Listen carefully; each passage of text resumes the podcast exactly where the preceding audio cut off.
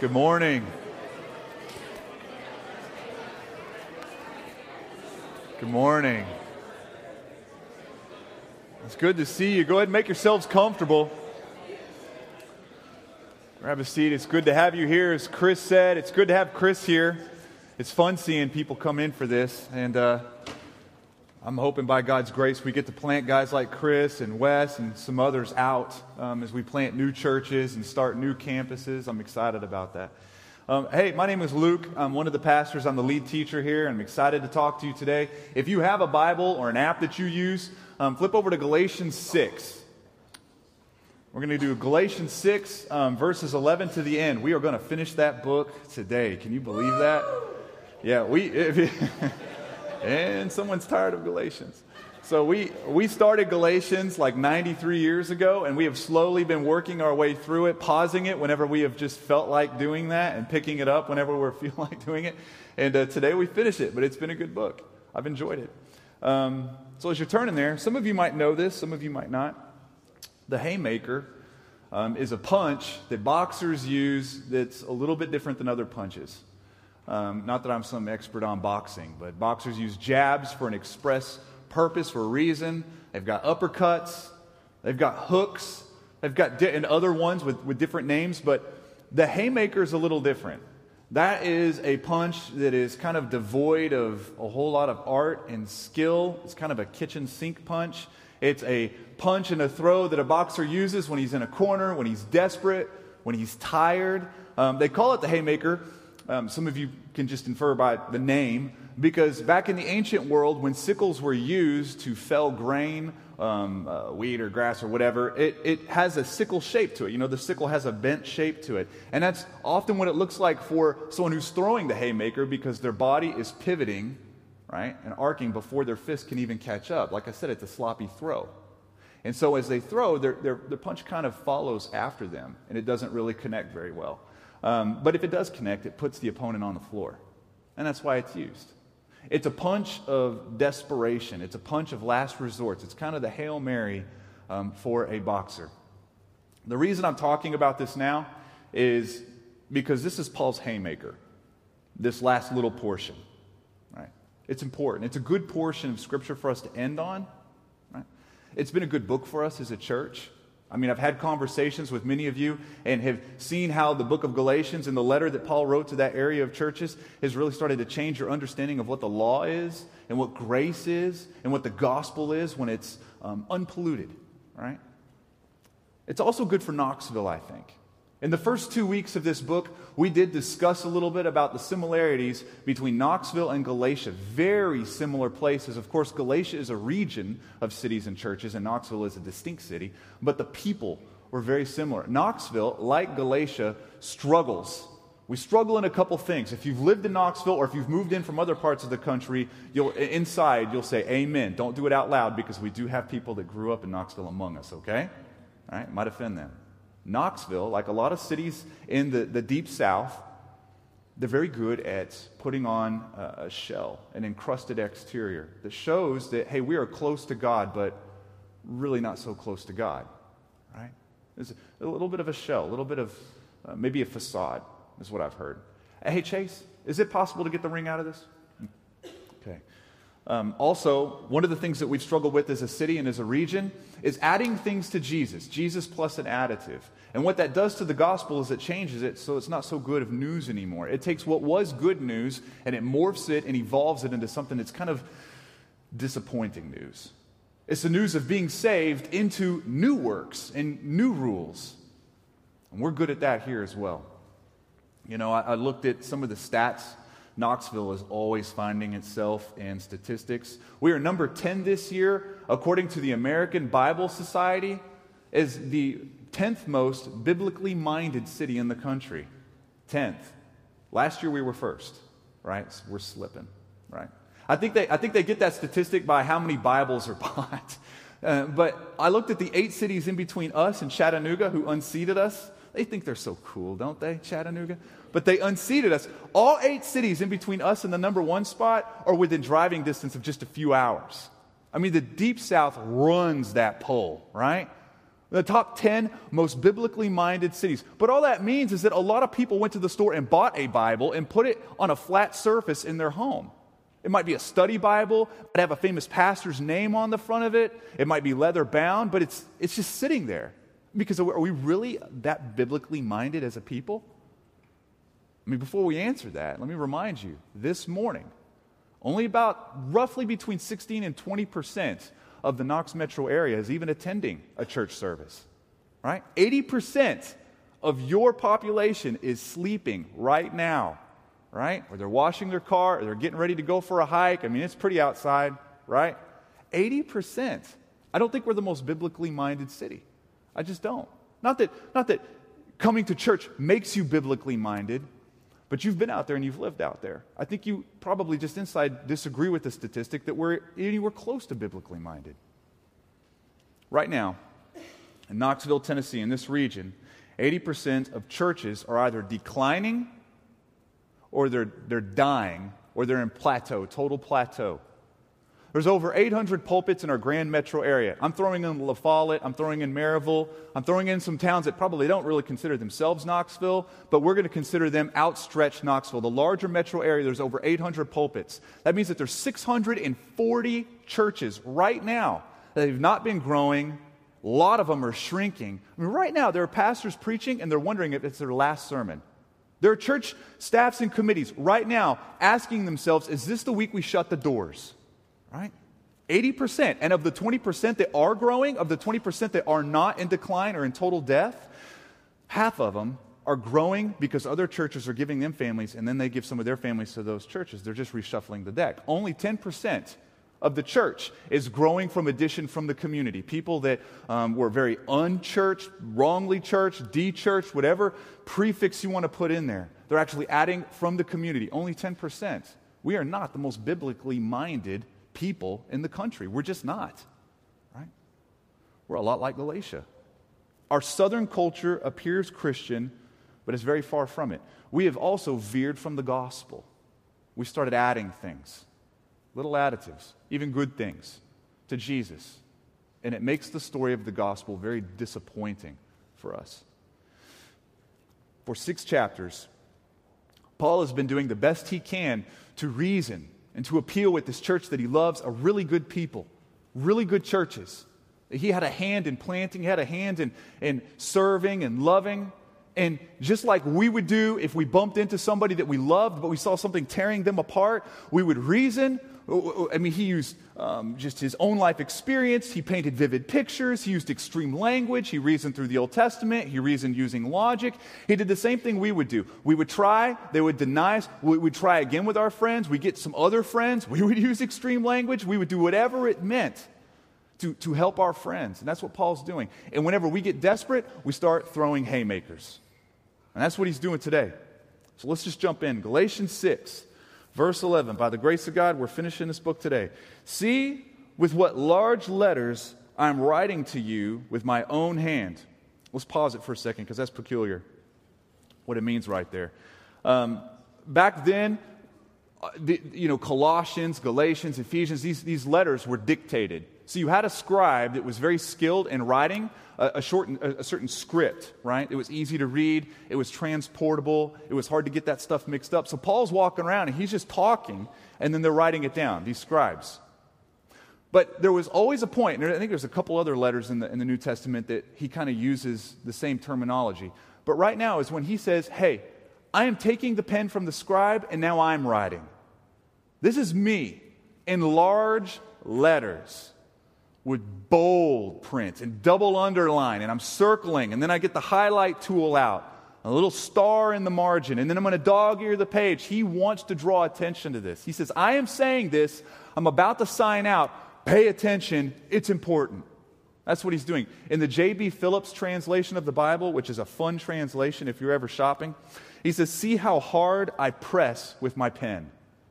And that's what he's translating to us right now. Verse 12 It is those who want to make a good showing in the flesh who would force you to be circumcised, and only in order that they may not be persecuted for the cross of Christ. For even those, for even those who are circumcised do not themselves keep the law but they desire to have you circumcised that they may boast in your flesh. So, Paul has been talking for a long time in this letter about what the false teachers are doing. Today, he talks about the why. He's getting into the motives of why the false teachers are doing what they're doing, why they're troubling the church. And it's important for us to know this because their reasons for polluting the gospel, their reasons for building a religious front, they're the same motivations that we have. We really are them. I mean, this is just for free. A little bit of a side note, but it's important for us. Whenever you read the Bible and you come across failed characters, P- people like the Pharisees or false teachers. Um, Noah had some failure in his life, did he not? David, Solomon. Whenever you start reading about people where they hit foul balls and they're really struggling in their life, it's good. It's healthy for you to see your capacity to do the exact same thing, if not worse.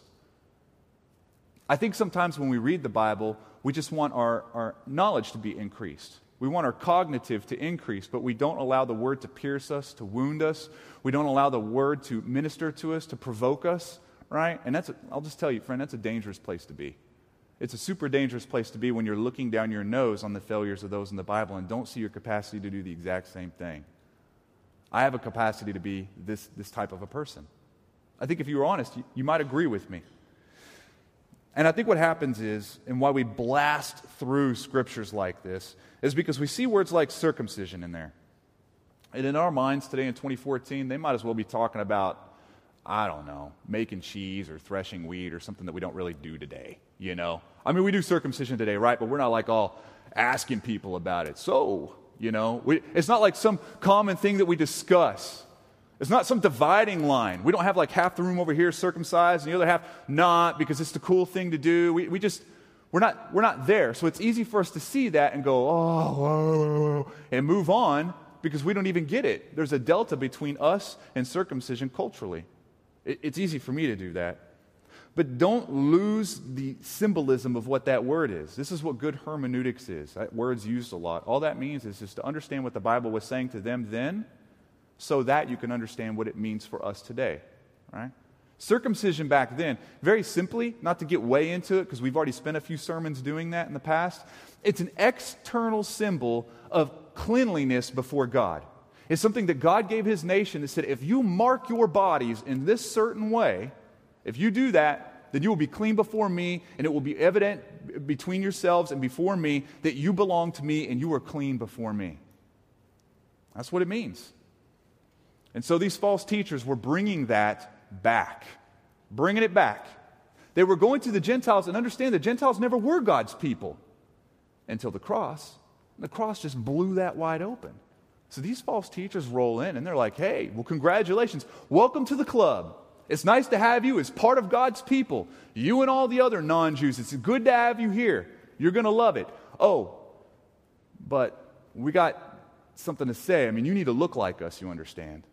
I mean, you could be in, but you need to talk like us, and you need to be like us, and sound like us, and do the same things we do, and eat the same things, and go to the same festivals. You need to pretty much be a Jew, is what they were doing. And this is what freaked Paul out. Blood vessels popping out because Paul understands that's not how it works. It is by grace through faith plus absolutely nothing. Absolutely nothing. So he struggles with this. Now, with all of that being said, it's easy for us right now in this point to start drifting. It is for me, right? I, I, know what some of you are thinking right now, but Luke, we, we get that. By grace through faith, by grace through faith. We hear it all the time. I get that. Circumcision, we get that, right? So we start to, we start to fade off. I don't think anyone in the room is saying, nah, I don't agree with you. I believe in the false teachers. I think circumcision is the bomb. We need to still use that as cleanliness before God. I don't know what the big deal is. I don't even know why Galatians is even in the Bible. No one is saying that. But what is your version of circumcision? It does apply to us. We all have what that means for us. We all have this version that we use to show how clean we are before God. We have this thing that we add that says, if I do this well, it makes me clean before God. Or if I don't do this, then it makes me clean before God. So, not just something we do, maybe abstinence, maybe something we don't do. We all have our version of circumcision. Ask yourself this in your mind, or say it. Don't do it out loud, though, because no one will sit with you next week. But in your mind, say, I am, I am cleanest before God when I do fill in the blank. I am most approved and favored by God when I find myself more often doing this. Or I think I'm more valuable to God when I am not doing this. Fill in the blank. What is that for you? Something had to come to your mind. Think about it. Whatever that thing is, that's the thing that condemns you when you're not pulling it off well, isn't it? Isn't that that thing that's kind of the cloud over your head when you're not doing well? And isn't that the thing that whenever you are doing it well, you use as a weapon against those around you to judge them, to, to maybe carry a ruler around and, and measure what their righteousness looks like based on how you think you're righteous before God? I think we all have one because we're all human. And the, truth is, is these false teachers, they, they weren't even doing a good job of following their own rules, just the external ones. I mean, when it came to the internal mechanics of what God was saying, they, they weren't following any of that. But if people could see it, they were all about it.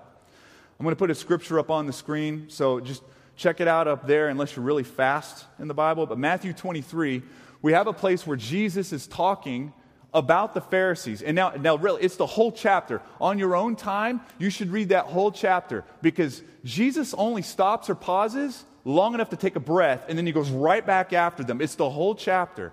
But this little piece particularly is helpful today. In verse 2, he says, The scribes and the Pharisees sit on Moses' seat. So do and observe whatever they tell you, but not the works they do. For they preach, but they do not practice. They tie up heavy burdens, hard to bear, and lay them on people's shoulders, but they themselves are not willing to move them with their finger. Here it is, verse 5, big verse. They do all their deeds to be seen by others. Welcome to the deep south. Right?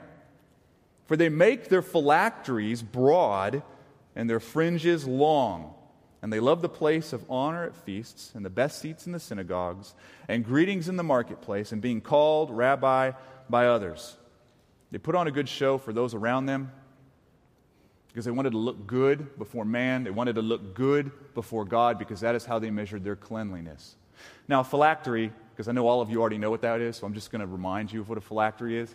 A phylactery is something that the Jews would use back then. It was like a leather box. It's like a leather that was shaped into a box, and it would fit right there by a strap. They would use a leather strap to hold it um, on their forehead. And there would be four passages from the Old Testament written on a papyrus, rolled up and stuck in that little phylactery, right? Just to remind them. You could find it in the Old Testament. It would just be to remind them and always be before them. And then they would have tassels on their garments fringes, tassels. That's what they're talking about. And it would show how spiritual they were. But here's the thing about mankind, especially men give them something that could be made bigger or cooler, and they will use it to compete and compare with those around them. So phylacteries might only come three inches long, right, out of the store, but isn't it just a matter of time before Tom comes in with a five inch phylactery, right, to show that he is extra clean before God? I mean, it's, hey, you want a three inch phylactery, that's all you, brother, but I'm just saying, I got a five inch. And then Jake comes in with a nine inch phylactery. He's got a giant toaster looking thing on his head and bumping into walls. But hey, he's clean before God and he's showing it. Big tassels dragging on the ground, always going to the dry cleaners because it's just a mess from dragging everywhere. That's what guys do. That's what he's talking about. This is what Jesus is talking about. For they make their phylacteries broad and their fringes long. Why? Why would they do that? Because that's the measure of their cleanliness before God. Make no mistake, we have our own phylacteries. We do that. Imagine them getting ready for work, the false teacher or the Pharisee in this case, getting ready for work, touching that doorknob, ready to go, coffee in a hand, just a laptop over their shoulder, and then the wife stops him and says, Hey, Tom, where are you going? Going to work. Yeah, but your thing, your phylactery.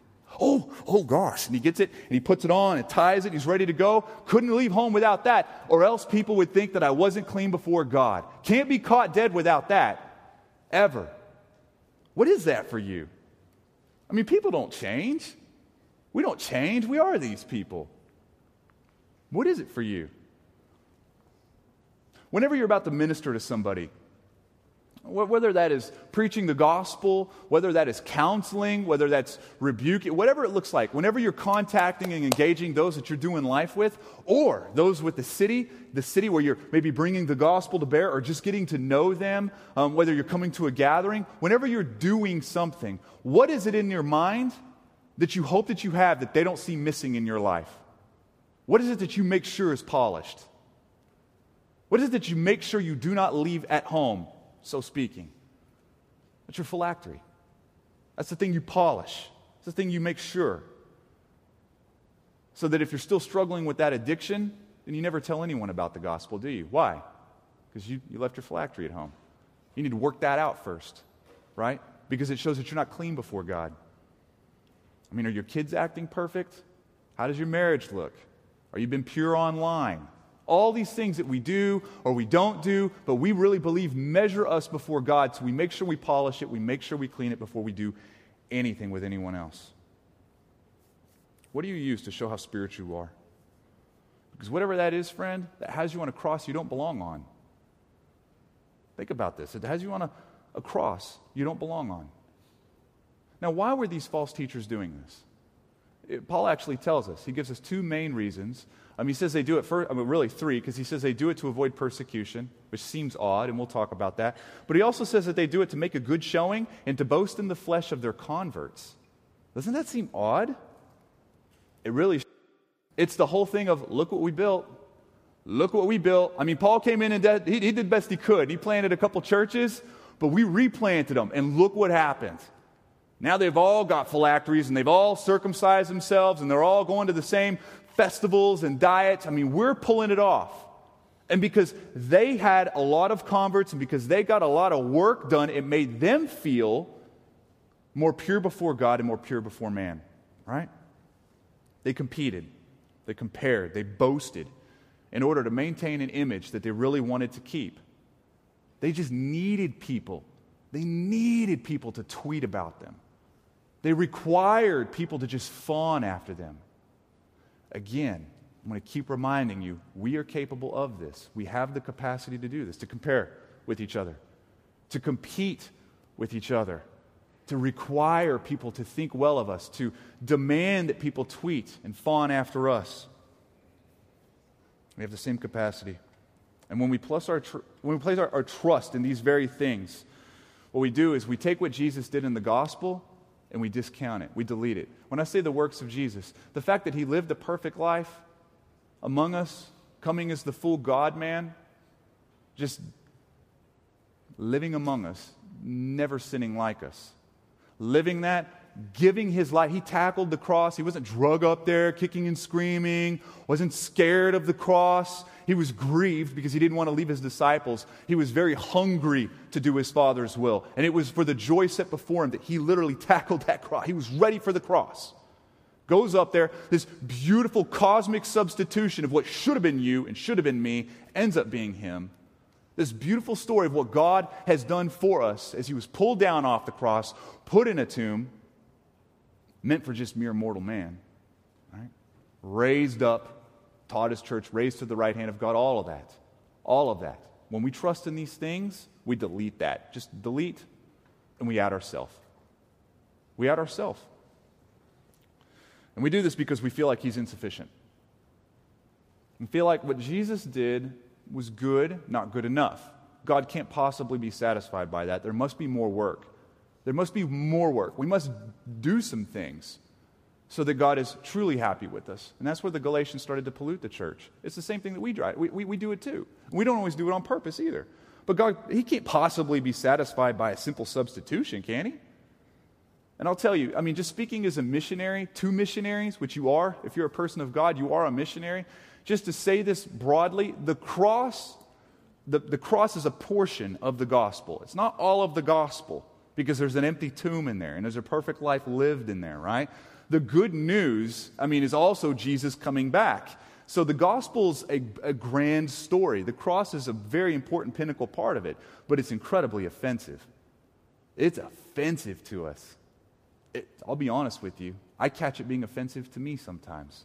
And if you're honest, you will too. And we'll talk about that in a minute. But what it does is it divides all of mankind into two groups Very simple. It's not complicated. You have those that are very satisfied with what Jesus did on the cross, and you have those that aren't, so they put themselves up on the cross. They put themselves up there so they can do what Jesus could not do, right? And this is because it's offensive. It offends our sensibilities because the cross says to you and me, you don't do anything. Think about this. The cross says to you, you don't do anything. Surely we do something. Surely we do something, right? I mean, don't we pray or read? I mean, yeah, we do something. I got to do something. I mean, I got to show up to church anytime the doors are open, right? I mean, I do something. We do something, right? I pray all the time. I memorize a bunch, volunteer, give a lot of money, tuck my shirt into my khakis, whatever. I got to do something. You don't do anything. That's the offense of the cross. You could do those things, but it doesn't get you a promotion. It doesn't get you any more. It doesn't increase your level of favor, right? Because you were saved when you were at your dirtiest, at your worst. That's when the rescue happened for you, right? It's important that we know that. It's important that you know that you were saved by God, through God, for God. It's, a, it's an easy way to say. If you can say that and remember that in your mind, it helps you keep some of this straight. You were saved by God, through God, for God. By God, that means it was by His plan, His architecture, His timing. It was Him coming to us, it was of His initiative, right? It was done through God because Jesus was fully God and man. And it was through his work on the cross and out of the empty tomb that salvation happens. And it was done for God, it was done for his glory. It was done for his glory. Why are we boasting? What is there to boast about? Why, why would we compete? Where's the basis for competition? I'll tell you what it is. If I have a list and I can bring it to God, I save myself. Salvation belongs to me. And that's tempting. Because then I can compare, then I can compete, and then I can boast. Then I'm the hero and I save myself, and I'm the martyr, but I'm also the king, right? And it all becomes centered on me. But Jesus says it has nothing to do with you. And you don't do anything. His act on the cross says that. He says, I'm here because of you. Because of you. Jesus is on the cross because there's something radically wrong. There was a cosmic break. Sin entered and it broke the cosmos. It didn't just make you lust every once in a while, it cracked the created cosmos. And he says, I am here to reverse that. I'm here to set things right. And all you need to do is watch, believe, and benefit. Watch, believe, and benefit. That's hard for us, though. That's offensive to us. Why would that be offensive? Because what do you mean it's because of me? What do you mean you're up there because of me? Think I'm a pretty good person. I mean, I'm not like that guy, right? I mean, I screw up every now and then. I get it, I get it, I get it. But not enough to put you on the cross. Not up there for me. What do you mean there's nothing I can do about it? Watch. There's tons I can do about it. I can fix this. And I'm not comfortable receiving a gift I didn't earn. Now, we don't say these things, but you see the conversation between our flesh and the cross. It is offensive. It makes mankind angry, right? Every religion, every religion that you will ever see is mankind's attempt to remove the offense of the cross and make ourselves our own keepers. Every single last one of them, right? The cross just makes people angry. Now, listen, the culture, just so you know, again, speaking to you as missionaries, as I've been talking the last couple minutes, the culture, the city, the region, it's very comfortable and very okay with cultural Christianity, which we're already really good at in Knoxville and in this area, the whole, the whole East. We're very good at. It will let you uh, dig wells in the Congo. No one's going to throw a foul on you there, right? You could paint a wall in a gym. You can do that. No one's throwing a handful of quarters back at my face in the laundromat. They'll let you do that. It will not, I repeat, it will not, it will not let you bring the cross, not to their face. It won't let you do that. Why? Because it confronts the egocentric self righteousness that mankind carries. It wounds our pride. Because it tells us we don't do anything but benefit. And we, as a man, we, we cannot stand that. We can't contend with that. It's very difficult for us. And this is why Paul says the false teachers taught performance to avoid persecution. Does that make a little bit more sense now? Because of the offense of the cross. So what? So we'll add circumcision and it'll make a lot of people happy. Now, we've taken Jesus out of the gospel. We've taken him off the cross and we've placed ourselves up there because now we have works that are finishing up where Jesus is. We're short, right? But at least we're not ticking a lot of people off. I mean, Paul preaches they're stoning him, right? They preach and they have large phylacteries, and people call them rabbi in the marketplaces, and people greet them and give them the best seats. Paul preaches the gospel, and he ends up a prisoner. They preach the gospel, they get their name in lights. They're not going to get persecuted for that. And that's because if you take the offense of the cross out of the gospel, it stops being good news, and it also loses all of its power, and no one is going to persecute that. No one's going The world's not going to persecute that. No flags thrown if you preach Christ crucified, let me just tell you, you will be opposed. You will be ignored, ridiculed, and you will be persecuted because you are wounding mankind's pride. You're wounding it. I mean, just as a sidebar, real quickly, how are you doing with that? Whenever you preach the gospel to the saved or to the lost, because we believe in both, I need the gospel today. I'm going to need people today to preach the gospel into my life and tell me how sufficient Jesus was so I don't try to be sufficient where he lacked. Because we all do it. We preach the gospel to each other. And as we preach it to the city who desperately needs to hear it, as you're doing that, do you get all smiles? Does your gospel confront people? Is there a confrontation where they're looking at their, their, their self righteousness and their attempt to, to be God? Or are you just telling them, hey, man, there's hope for you, there's new life? And listen, I get it. The gospel's a great message, and there is new life, and there is hope. there's more than that. There's a freedom from sins, there's a freedom from being in prison and enslaved. It is incredibly good news. But before it's enchanting, it's confronting. Before it's enchanting news, it's very confrontational news, right? I mean, Jesus wants the throne of that person's heart that you're talking to. The problem is, there's already a king sitting on it, and that king must be dethroned. And that's confrontational. You start touching people's idols, and you start taking whacks at their fake little Jesus that's not pulling it off, and they will react. They will react. But it's necessary. That's what makes the good news good news. Right? That's what makes it very good news for us. This is why John Stott says, I, I love this quote. He says, We need to visit Calvary often. It is at the cross where we find ourselves shrinking to our true size. The cross shrinks us into correct perspective, where we see ourselves how we ought to see ourselves in God's eyes with respect to sin, right? All of this comes to this. There, there really is only room on the cross for one king, friends. There's only room for one king, one martyr, one hero, one Savior. Now, our King was on a cross. He's there no longer, right? He bled out. That was a real thing. He really died, right?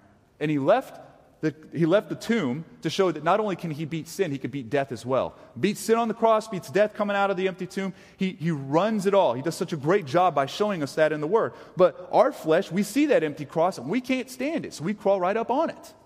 The flesh cannot stand to see an empty cross. It cannot stand to see a work finished. So we must finish it. And I'm telling you now, if you struggle with your worship of God, if you struggle with how you work around people loving God, if you struggle with community, if you struggle with mission, it might be a case where you need to crawl up off the cross that you've put yourself on and let Jesus be sufficient and avoid what the Galatians are screwing up right now. Listen, I'll just go on. I could sit there way too long. Verse 14. But far be it from me to boast except in the cross of our Lord Jesus Christ, but by which the world has been crucified to me and I to the world. That's very poetic for him. And he says this I boast in being dead. I basically boast in being a dead guy. I'm, I'm, boasting in that and what Jesus has done and how I'm lost in that work right now, right? Not only that, because I boast in that, then the things that are valuable to the world, they're not really valuable to me anymore. And the value that I think I probably held once before people, that's gone too. They're not throwing praises anymore, they're hucking stones at me. So even the value I held to mankind is gone. Value is redefined. What is valuable is redefined even by the gospel. I love this. This is what Martin Luther says. He translates this verse right here, and it says this I condemn the world, and the world condemns me. I detest the doctrine of self righteousness in the works of the world. And the world, in turn, it detests my doctrine of grace and condemns me as a revolutionary heretic. Right? In 1 Corinthians, we see this real quickly. God chose what is low and despised in the world. Think about that. He chose what is low and despised in the world. And then later on, he says it so that no human being may boast in the presence of God. Whenever you boast in Christ, whenever you are boasting in the fact that you are dead and he is alive, what it does is it redefines your values. The things that were very valuable to you because you were in the culture, God is changing your affections. He doesn't just redefine you, He redefines values and then He gives you uh, an affection for those things, right? And, and we've all experienced that, and all of us still are, right? Some of you, Call of Duty, ooh, time in the Word, time prayer, community, Call of Duty. It's hard, isn't it? It's a, come on, it's a fun game, right? New affections. Nothing changes. Back in my day, it was Doom, the original Doom, on the PC, right? There's something, something's competing. But he starts to change it. He starts to change your diet and your aspirations for what you want. Redefines you, redefines your values, and gives you new affections for them. So, what does this mean? I mean, it just tease it out a little bit. The world holds some very primary elements very high. So, like comfort. The world values comfort, power, security, identity. That's a massive one. These are things that are valuable to the world. And they die away as we become new Christians, as we become a new nation. Think about it. You are free. If you're a Christian today, I'm going to say this and you're not going to believe me, and that's okay. You are free from needing other people to give you purpose. You don't need that. You're free from requiring people to give you an identity to, to just give you that picture of yourself. You're free from it. You don't need that validity. Why? Because you have it in Christ. When you are satisfied in what you look like, you look like Jesus in God's eyes, Christian. When God sees you, he sees his own son. That should satisfy you to the point where you could give a rip what your neighbor thinks of you, what your wife thinks about you. You don't need them to feel a certain way about you. Now, this is valuable to the world, though, is it not? The world needs that, but we, but we don't. It's hard, though. Moms, isn't it hard? Dads? We don't need our kids to perform perfect and be perfect so that people think that we've got our stuff together as parents. You don't, you don't need that. You don't require that anymore. Think about your jobs. Men, I have to. I don't need this church to get to be some big deal to prove that I'm the next big deal. I don't have to have that. Why? Because Jesus is big enough. It's good enough news for me. But the world holds that valuable. What about security and comfort? I mean, come on now. We live in the mountains. That's important. Comfort is important. Security is important. So, what does the world do with those values in mind? It hoards, it steals, it collects, it protects, it insulates, right? And that is our temptation as well because we are not confident in what Christ has done for us to make us secure, to make us comfortable. We're not comfortable in that. We're not comfortable in what Jesus has done. We're not resting in that work. So, what do we do? We provide ourselves comfort. And that usually means insulation from other people and from the very kingdom that He's put us in, right? So, we hoard our calendar, we hoard the checkbook, we hoard our talents because we are not satisfied in Jesus. Do you see how this works? Redefines us, redefines what's valuable it's a big part of it. This is different, by the way, than just not caring what people think. It's better than not caring. It's having your values redefined entirely. Your whole value system is just shattered. Look at this in 1 John.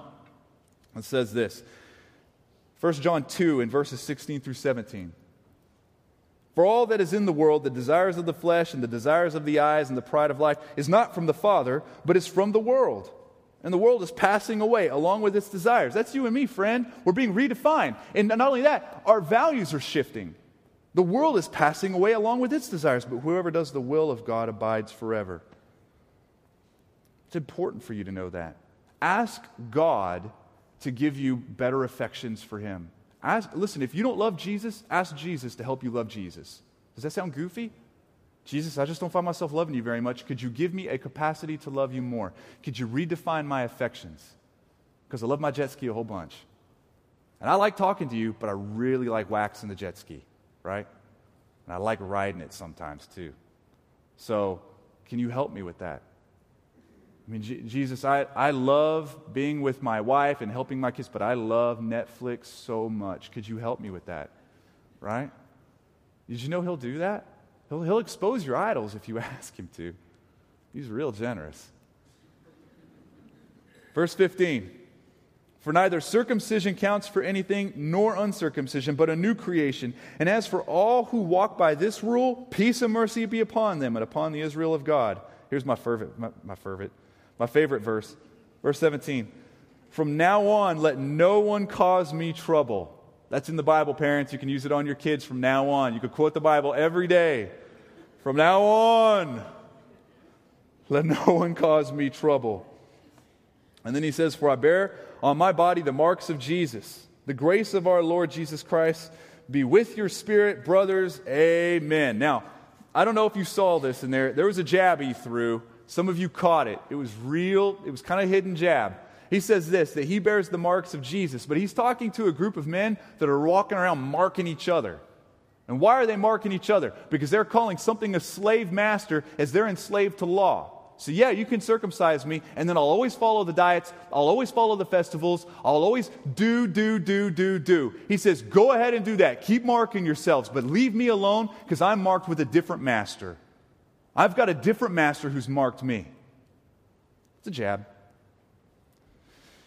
This is what Luther says about this as he rephrases it for his own life. This is not his translation of this verse, this is him saying it, the same passage. These marks were given to me against my will as decorations from the devil, and for no other merit but that I made Jesus known. So, this is it. Paul finishes this letter as he started praying for grace to be with them. And I'd like to finish it the same way. I think it's fitting, right? He says this thing in here. Some of you caught it. Neither circumcision nor uncircumcision counts for anything, only really becoming a new creature. That's really what counts, right? Can I just say it does not matter how you came in here, circumcised or uncircumcised.